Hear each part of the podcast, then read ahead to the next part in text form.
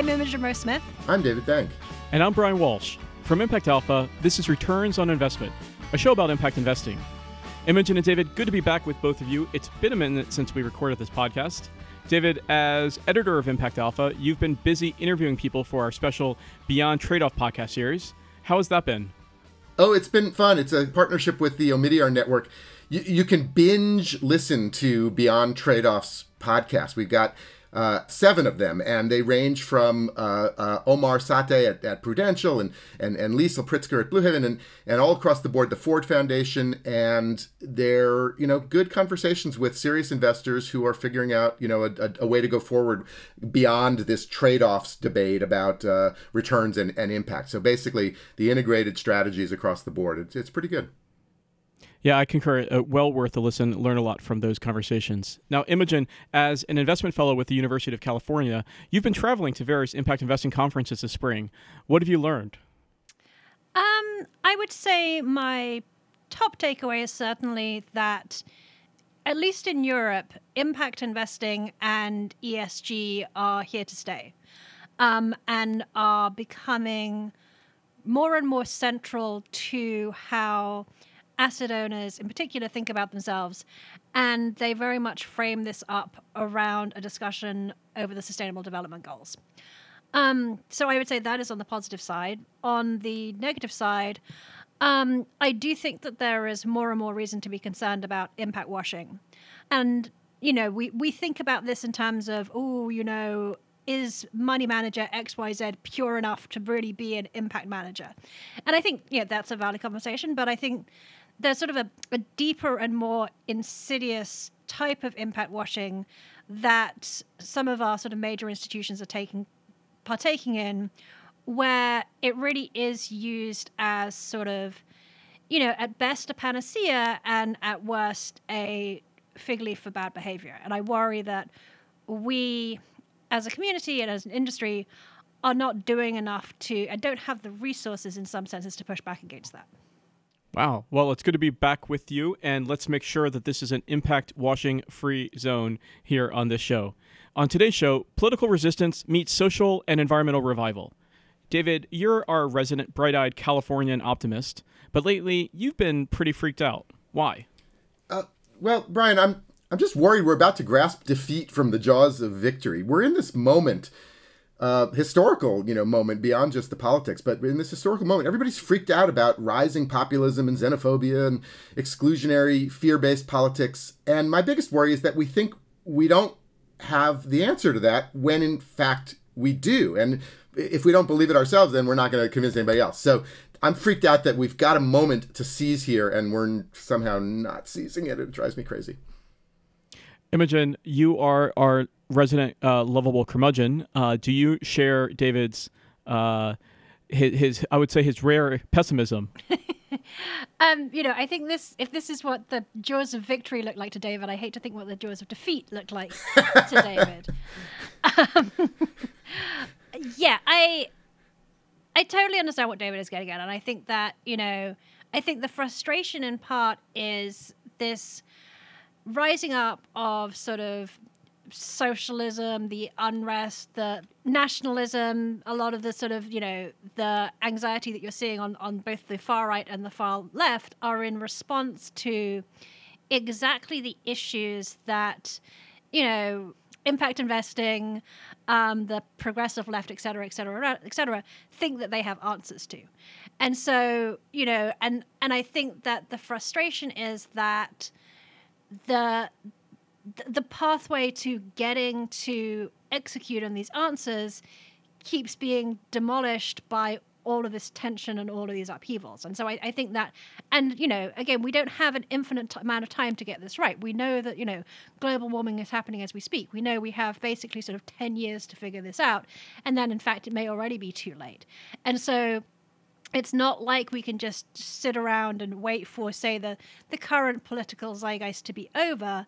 We, we have to find ways to act now, and yet, you know, every single day that seems to be getting harder and harder. And again, the sort of the, the, the political uprisings just seem to be adding to the tension rather than finding a pathway forward. So, Imogen, who is the we in that in that statement? So, can the capital markets account for the environmental crisis in time before it's too late, before the environmental catastrophe uh, really uh, gets us to a point of no return? No. No, the capital markets can't account for the environmental crisis in time. David is very strict with me and tells me that I have to have definitive statements when you, you ask me questions.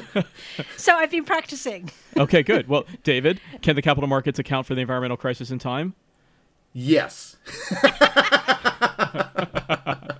But no, let um, me let me before before you get to David, let me I think they can only if there is true political, legislative and social momentum behind them. Well, okay, now we're in violent agreement, and, and, and no becomes yes. But let me let me finish my point. The, because the fundamental problem, however, is is I as a participant, you know, I as an investment bank, still make an enormous amount of money off the fossil fuel industry. So I am not going to stop doing that. My my bankers who are fossil fuel bankers aren't going to stop working tomorrow. So so my natural momentum is going to keep me doing what it is I do, unless there are obstacles put in my way that are so powerful that they change that momentum. So even if I, you know, and this gets back to my point about greenwashing to a certain extent, even if I, as a bank, think climate change is real and I'm doing stuff to support the sustainable development goals and doing a bunch of wonderful stuff and I have all these pledges to green banking and blah, blah, blah, I'm still going to support what is a major section of our global economy and that's not changing. And so without, I say, without that losing momentum, it's hard to see how left to their own devices the capital markets will do anything else but what they've always done. So, David, you have often spoken about uh, the startup economy of impact investing and the legacy economy, the legacy system of the traditional uh, mainstream asset management industry. And so you see that impact investing is this uh, opportunity to kind of become the new system, the new operating system for global finance. Uh, but is there enough time for uh, impact investing to take over the legacy financial system? Well, let me take it at a bigger, at a, at a higher level, and just say why it's going to happen. That, and in fact, I, everything Imogen said is exactly what I was. I'm going to say, except I'm going to flip the emphasis, and she says it's not going to happen unless, and I'm going to say it is going to happen because, and it is going to happen because that mobilization and that shift of capital is going to happen. And here's and here's why. Because the reversal of the polarity is exactly as imogen said the moment the inertial momentum is in one direction. And so it's going to take a reversal of that polarity so that the inertial direction goes in the other direction. And that is going to be driven as we've said, by you know the true environmental and social costs getting internalized in, in the books, and that movement is what we are now on, and we have to make sure it goes from. The, I think the I think I think actually one of the interesting things about that Beyond Trade-off series is I think we're we're at the five percent, five to maybe ten percent level of where that ESG wave is is at Imogen.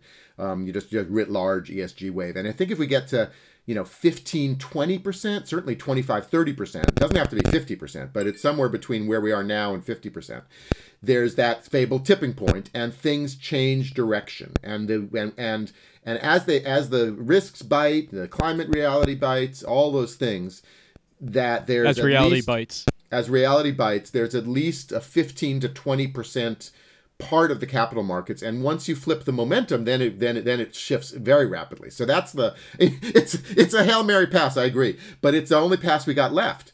And um and and that's what i think we're on and that's why to get back to the resistance meets revival i think we have to go as you know donald rumsfeld say with the army we got. And the army we got is the legions of innovative and sustainable and you know creative eh, you know young engineers and young public health workers and young and young entrepreneurs of all sorts. And um uh and they're, they're you know you can see them around the world and you can see the energy and you can see the way you know startup type money is, is flowing to these folks. And so we have to radically enable that part of the economy that is already there in small towns in America, in innovation hubs in Lagos, in Nairobi, in you know in in in, in slums in Mumbai that are that are getting services and, and whatnot. And the point is, we have that. This is where I got to the point. We have the solutions. Solutions have been incubated all around the world, and we even had the high level plan, the Sustainable Development Goals, and the climate plan. So we had it top down and bottom up, and capital flowing And that was the ticket to this future that we should be laying out. Shared prosperity in you know sustainable green regenerative. That's great politics. Why is that not the best political platform on the planet? Do you want the answer to that question? Yeah. No actually but but go ahead. Because entrenched power, powers would prefer that it not be and our politics isn't set up as a level playing field and so what what see and everyone thinks that you know something comes at the cost of something else. So what seems like a compelling message isn't right? And that that, that there are too many that there are there are too many deep problems in our political moment right now that it's hard for the you know the rallying cry of climate change which we've been talking about for 20 plus years to rise above it. And, and particularly in the United States, it has been so politicized that it doesn't resonate. And even in Europe, I mean, you know, there was the anti climate change party is rising in Germany, which is shocking because Germany has been very pro the environment for like 30 plus years. So, so it, it is a broader political moment that has to do with very deep, very entrenched interests and this sort of fracturing of traditional alliances and beliefs and you know frankly a lack of leadership. I just want to i want to honor i want to honor our, our agreement not to go into cable news punditry. you you went there. You i know. i don't want to i want to honor that and so i'm going to use a metaphor. I'm going to use a pop culture metaphor which is my favorite scene in lord of the rings when um, the, the the the torchlights the, the the bonfires go up on the peaks of the of the alps um, and, and, and, and signal from one peak to the next as the, the, the uprising against Mordor. And it's just beautiful. So if you want to see where where my my, my poetic uh, mind goes in, in terms of what this is about, that's that's the image. Yeah, but what if that image is instead showing the the nationalists uh, uprising from from one country to the next? no, that's more. I think more. I think more like. I think more like you know. I don't know what I think. Pitchforks and uh, I don't know. Uh, militias. But, but militias. I mean, well, it, it, I mean, I- Imogen spoke about Germany having the, the rise in uh, anti-climate uh, movements and, and, political movements, and and, and we saw this in France with the Yellow Vest movement, you know, which was started essentially as a protest against uh, a, a, relatively modest rise in gasoline taxes, right, which is all part of uh, moving towards Macron's uh, climate uh, policies and, and, this this pivot towards the Paris, uh, Paris agreements. And and so all of these things come at a cost. Every every time that I, I, think the yellow the yellow vests in particular are, are, kind of a reaction to what was perceived as a kind of out of touch elite. Uh, you know, urban elite represented by Macron, uh, kind of imposing uh, his will on the countryside, if you will. And and I, I do worry that impact investing is uh, very much framed in some circles as this uh, urban elite, coastal elite, uh, cosmopolitan elite uh, uh, forces coming together to say we know what's best and uh, we are going to uh, invest and we know the the right solutions to our challenges. Uh, that is sometimes perceived as being tone deaf to the real challenges and real.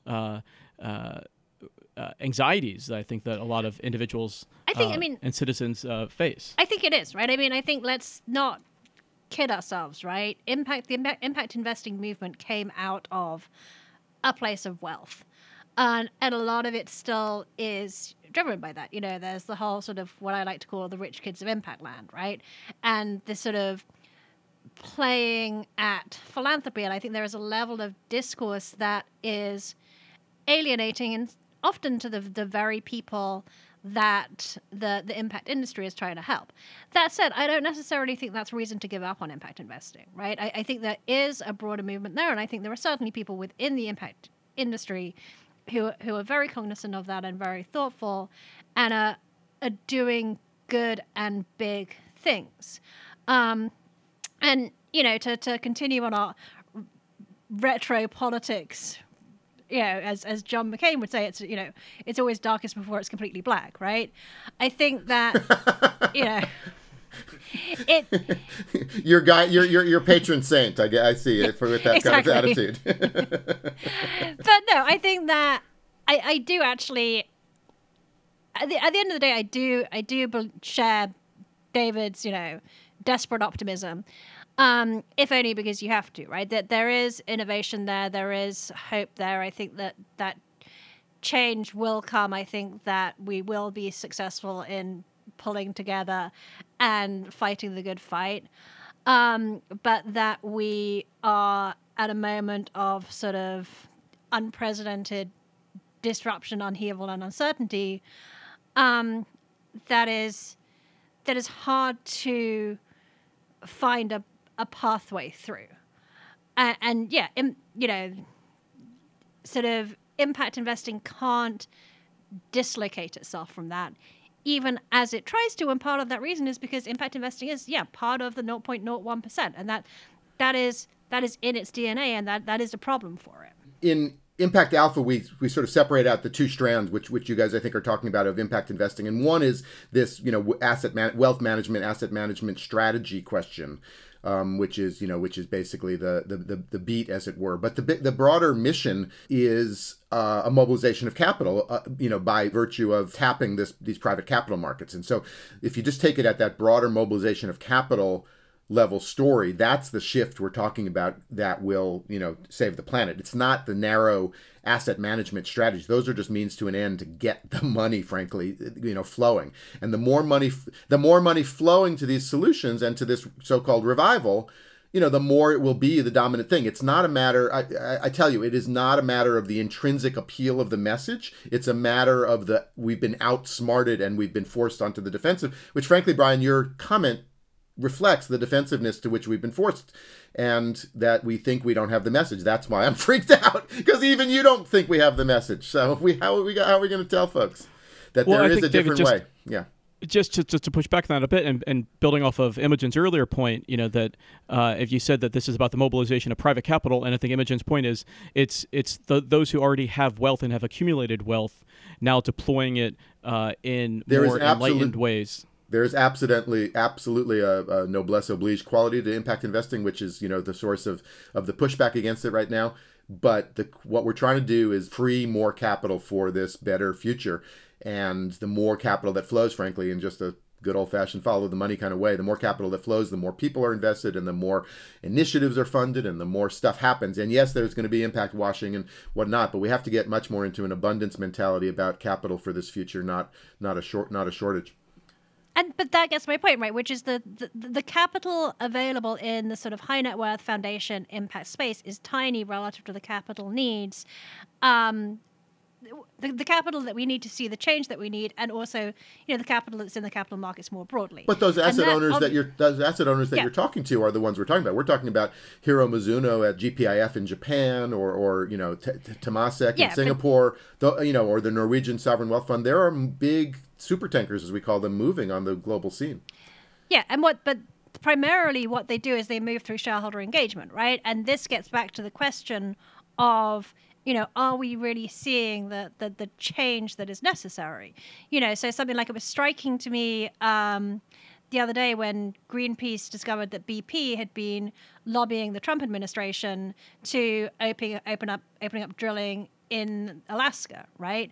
And BP is one of the companies that has responded positively to shareholder engagement and looks like they're changing their strategy. So it makes you think, you know, God, is this really working? When one company is sort of saying one thing and doing the complete opposite. And this goes back to the question of, you know, are we going to get there in time? and st- stuff like that leads me to really be concerned that we're not. You you you said we would not unless we had the popular mobilization, which is where we met. We had meeting grounds, and I'm saying not to not to get again into cable news prognostication, but we have a moment here in this country um, to change direction. So that's you know that's what's freaking me out. If we grasp that defeat from the jaws of victory, that's kind of what I was uh, referencing earlier. Well, no matter what happens, we'll be sure to cover it uh, on the digital pages of Impact Alpha and on this Returns on Investment podcast. Thank you so much, Imogen.